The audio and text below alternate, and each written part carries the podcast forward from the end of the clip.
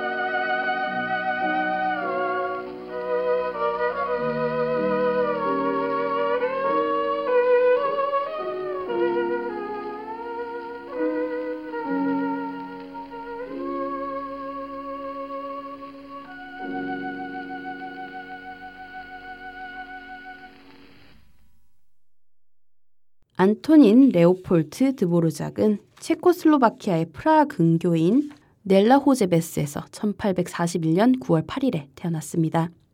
당시에는 체코슬로바키아가 아닌 오스트리아 제국이었지만요. 아버지는 여인숙 겸 정육점을 경영했고 안토니는 팔남매 중 장남이었습니다.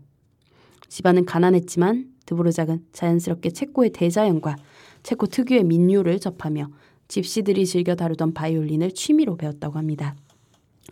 초등학교 입학과 동시에 선생님으로부터 바이올린을 제대로 배우기 시작하면서부터는 그의 타고난 음악적 재능이 두각을 드러내기 시작합니다. 그의 집이었던 여인속을 드나들던 손님들에게 바이올린 연주 후 박수갈채를 받기도 했고 나아가서는 동네의 자랑거리가 되어 마을의 축제나 경사가 있으면 안토닌이 연주하게 되었죠. 그의 아버지는 어린 안토닌에게 가업을 잇게 하려고 했었지만 조카의 뛰어난 음악적 재능을 알아챈 외삼촌은 어린 조카를 오르간 연주자인 안토닌 리만에게 소개합니다. 리만의 밑에서 피아노와 오르간 그리고 기초 음악 이론을 배우게 되죠. 그리고 외숙과 리만 선생의 설득 끝에 반대하던 아버지의 승낙을 얻어 16세이던 1857년 드디어 프라하의 오르간 학교로 입학 유학하게 됩니다. 이 오르간 학교에서 안토닌 드보로작은 훗날 지휘자가 되는 칼레르 벤달과 친교를 맺기도 하고 재학 중에는 오케스트라에 참여하여 바이올린 연주자로 활약합니다. 졸업 후에는 프라하의 인류 호텔이나 레스토랑에 출연하던 갈레루 코뮤자크 악단에 들어가 비올라 연주자로 활약을 하고요. 하지만 가난을 면하기는 힘들었습니다. 그런 와중에도 드보르작은 작곡 공부를 꾸준히 그리고 열심히 합니다. 1862년 체코 사람들을 위한 국민극장의 오페라 극장 관현악단을 모집하는데 비올라 연주자로 약 10년간 근무합니다. 1866년에는 베드르지히 스메타나가 그 극장 오페라 감독으로 취임하여 드보르작은 스메타나가 작곡한 오페라를 비롯 스메타나 곡들을 연주하게 됩니다. 이전에 그는 작곡 공부를 하며 독일의 바그너나 헝가리의 리스트와 같은 음악들을 많이 답습했었는데 체코 민족주의 음악 선구자였던 선배 스메타나의 곡들을 듣고 연주하며 드보르작 스스로의 창작 태도를 반성하는 계기가 되었습니다. 그리고 창작 의욕을 무척 고취시키는 계기도 되었고요. 드보르작의 음악 듣고 이야기 계속 이어나갈게요. 슬라브 무곡 2단조 작품 번호 72 중에서 두 번째 곡 Allegretto grazioso 그리고 슬라브 무곡 G단조 작품 번호 46번 중에서 여덟 번째 프레스토 바츨라프 노이만의 지휘 체코 필하모니 오케스트라 연주로 함께 하시겠습니다.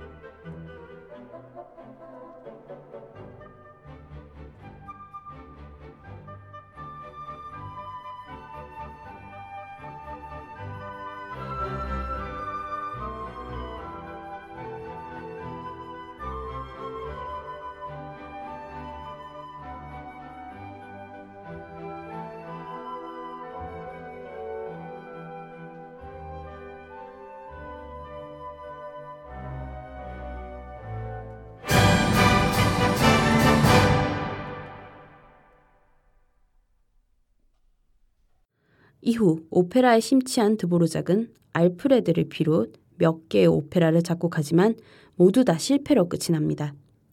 오페라 외에도 교향곡 제1번과 2번 몇 곡의 현악 사중주곡을 완성하는데 31세가 되던 1872년에는 혼성 합창과 관현악을 위한 창가를 완성하고 대성공을 거두게 됩니다. 그리고 이 대성공 이후 오래전부터 사모하고 있던 알토 가수 안나 체르마고파와 결혼까지 하게 됩니다. 그리고 극장 오케스트라의 비올라 연주자 자리를 그만두고 교회 오르가니스트로 취임하게 되어 더 많은 시간을 작곡에 할애할 수 있게 됩니다. 34세가 되던 1875년 드보르작은 오스트리아 정부의 장학 시험을 치르는데 심사원 브람스와 한슬릭에게 인정받아 합격하고 유럽 악단에 처음으로 진출하게 됩니다. 브람스는 드보르작의 독자적인 슬라브 양식을 높이 평가하였고 이후 두 사람은 평생 변치 않는 우정으로 교류했습니다. 결혼 이후에는 제5번까지의 세 개의 교향곡, 현악 세레나데, 모라비아 이중창곡 등 민족적 작품을 완성해 왔는데 출판사 집노크에서 슬라브 무곡의 의뢰가 들어옵니다. 조금 전 들으셨죠? 바로 그 슬라브 무곡의 의뢰였습니다. 이 의뢰도 브람스의 추천 덕분이었는데요. 37세였던 1878년 드보르작은 첫 번째 출판을 하게 됩니다. 그리고 이름을 전 세계로 알리게 되죠. 특히 영국에서 호평을 받았는데 드보르작은 이를 계기로 1884년부터 종종 영국으로 연주 여행을 떠나게 됩니다.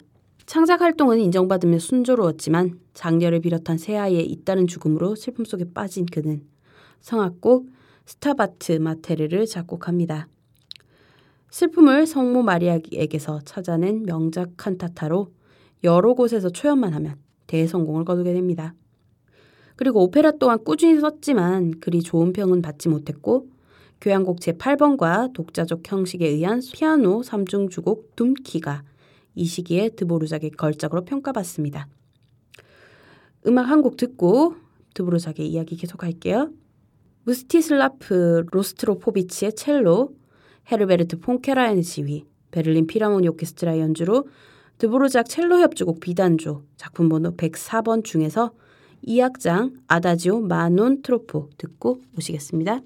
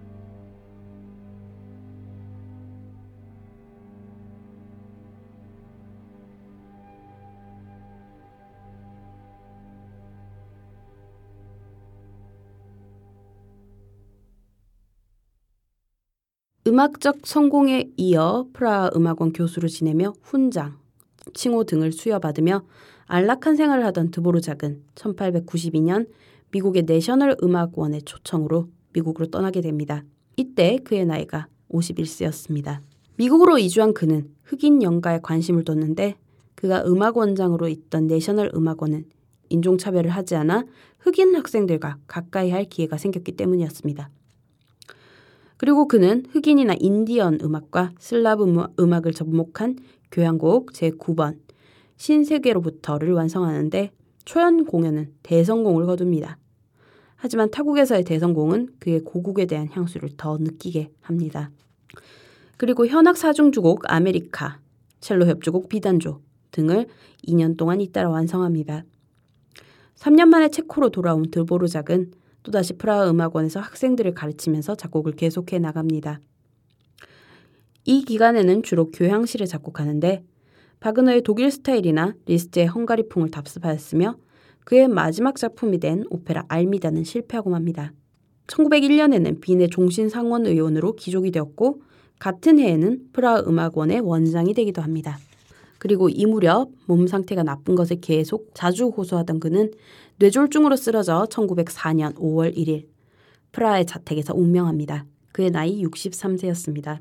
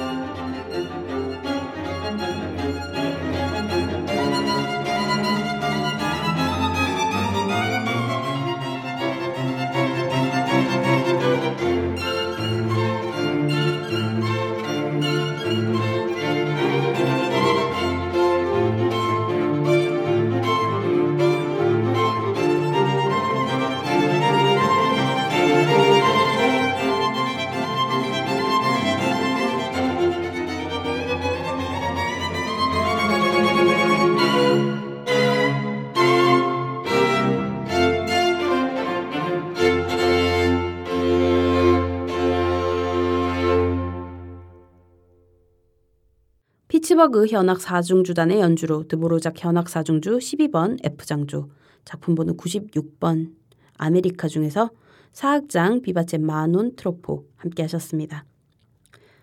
드보르작은 스메타나에 의해 개척된 체코 민족주의 음악을 국제적으로 알린 작곡가로 평가받고 있습니다. 하지만 교향시나 오페라에 민족주의를 녹여낸 스메타나와는 또 다른 경향을 보입니다.